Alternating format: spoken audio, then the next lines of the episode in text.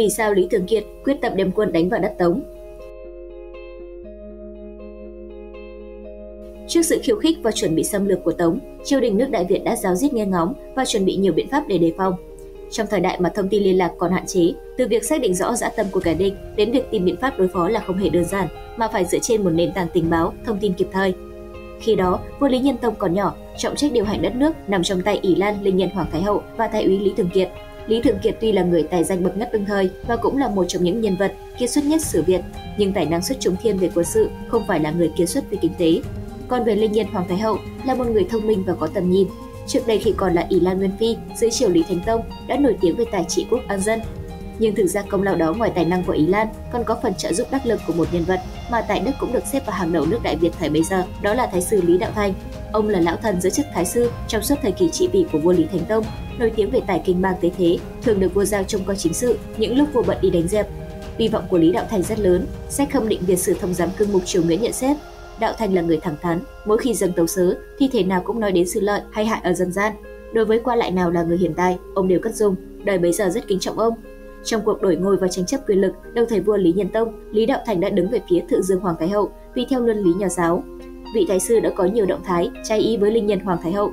Vì vậy sau khi linh nhân Hoàng Thái Hậu đắc thắng trong cuộc tranh quyền, bà đã tìm cách loại bỏ Lý Đạo Thành khỏi triều chính bằng cách điều đi trấn giữ ngoài biên.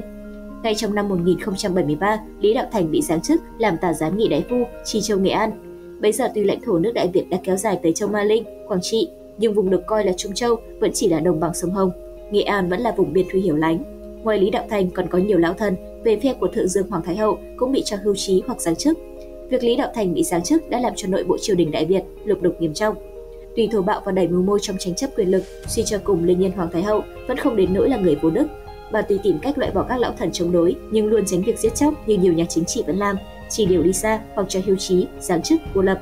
Dưới sự điều hành của bà, Đại Việt tiếp tục phát triển ổn định, Sử sách và giải thoại dân gian cho biết rằng, về sau Linh Nhân tỏ ra ăn năn với việc giết hại Thượng Dương Hoàng Thái Hậu cùng 72 tỷ nữ nên cho xây dựng nhiều chùa tháp thường xuyên lui tới cửa Phật để sám hối, nghe giảng đạo và bỏ nhiều tiền để chuộc thân cho những người con gái nhà nghèo bị bán làm nô ti. Dù việc ăn năn này vô nghĩa đối với người đã chết, nhưng cũng cần được ghi nhận.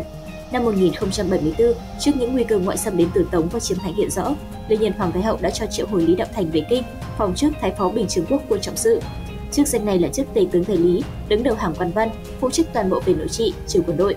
Đây là hành động vừa mang tính thiết thực, chọn đúng người, đúng việc, vừa mang tính hòa giải của linh nhân Hoàng Thái Hậu. Ngoài ra bà còn xuống chiếu, trọng dụng trở lại các vị lão thần trái ý lúc trước. Động thái hòa giải của linh nhân đã được Lý Đạo Thành đáp lại. Ông đã hết lòng phó tá nhà vua mới. Vậy là bộ ba quyền lực bao gồm ỷ Lan linh nhân Hoàng Thái Hậu, Thái úy Lý Thường Kiệt, Thái phó Lý Đạo Thành đã đồng lòng phó tá vị vua nhỏ Lý Nhân Tông Nhờ sự hòa giải quan trọng này, khối đại đoàn kết dân tộc được củng cố vững chắc trước những thử thách lớn. Tình hình ở biên cương phía Bắc ngày một nghiêm trọng. quan lại nước Tống hết sức dùng tiền bạc, lời lẽ, dụ dỗ các tù trưởng ở biên giới phía Đại Việt theo Tống.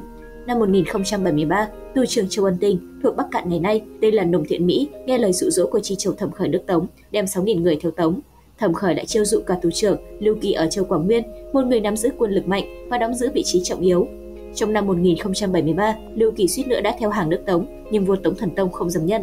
Lý do là bởi vì nước Tống tuy muốn đánh nước ta nhưng vẫn chưa chuẩn bị được lực lượng, lại vướng phải những rắc rối ở biên thủy phía Bắc với nước Liêu, chiến tranh Tống thổ phồn vẫn chưa dứt.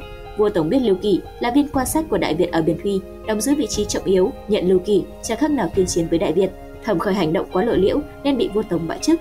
Lưu Di lên thay làm kinh lược sứ Quảng Tây, vua Tống chém mặt Đại Việt bằng việc cách chức vị quan hiếu chiến nhưng lại thay thế bằng một viên quan hiếu chiến khác Năm 1073, nước Đại Việt chưa thể nhận diện rõ giá tâm xâm lược của Tống. Triều đình Đại Việt vẫn gửi những thư từ ngoại giao phàn nàn về việc cắt đứt thông thương đến vua Tống, nhưng các quan chức biên giới Tống không thèm chuyển thư. Lưu Di vẫn làm những việc đóng chiến thuyền, trương thư thuyền buôn và thủy quân, cấm dân hai nước buôn bán. Từ năm 1073 đến năm 1075 đã có nhiều tin tức và đồn đoán về việc nước Tống có ý định tấn công Đại Việt, nhất là việc các thành trì phía Nam nước Tống tích cực mộ binh và huấn luyện. Có người Tống là Tư Bá Trường vì tư lợi mà ngầm viết thư cho vua Lý Nhân Tông tố giác ý định xâm lược, xuôi quân Đại Việt đánh trước và xin làm nội ứng. Những việc đó đã làm cho phía Đại Việt càng cảm nhận rõ hơn về chiến tranh đang đến gần. Đại Việt cho tăng cường quân đội ở gần biên giới để đề phòng. Đầu năm 1075, triều đình Đại Việt sai người vượt biển đưa thư cho vua Tống. Vì các quan lại biên giới trên bộ không chuyển thư nên phải đi vòng đường biển để đưa thư, đòi trả bọn nông thiện Mỹ và những người phản Việt theo Tống. Vua Tống không trả lời. Phía ta lại tiếp tục gửi một số thư từ nữa, nhưng Lưu Di giấu thư không thèm chuyển đi, y lại càng thả sức dụ dỗ dân chúng vùng biên giới. Bằng những dữ liệu như vậy, cùng với các tin tức thám báo, phía Đại Việt đã không còn nghi ngờ gì nữa về âm mưu xâm lược của nước Tống. Nhận biết rõ ý đồ của nước Tống, Thái úy Lý Thường Kiệt đã tâu lên triều đình, ngồi yên đợi giặc không bằng đem quân ra trước để chặn mũi nhọn của giặc. Lời tâu của ông nhận được sự tán thành của vua và các triều thần. Năm 1075, ngay sau khi đi tuần biên giới phía Nam chống quân Chiêm Thanh trở về, Lý Thường Kiệt bắt tay ngay vào việc chuẩn bị cuộc Bắc Trinh. Lý Thường Kiệt lĩnh chức đại nguyên soái, thống lĩnh quân đội, chuẩn bị một cuộc tấn công phù đầu quy mô lớn đánh vào nội địa nước Tống.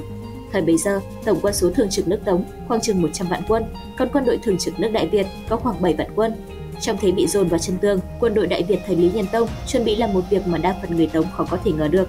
Một đất nước nhỏ bé dám chủ động tấn công một đế chế đông dân, có lãnh thổ lớn hơn gấp hàng chục lần và quân đội thường trực cũng đông hơn mười mấy lần. Cảm ơn các bạn đã xem video. Nhớ nhấn like và đăng ký kênh Từ điển lịch sử để đón xem nhiều video hấp dẫn tiếp theo nhé. Còn bây giờ, xin chào và hẹn gặp lại.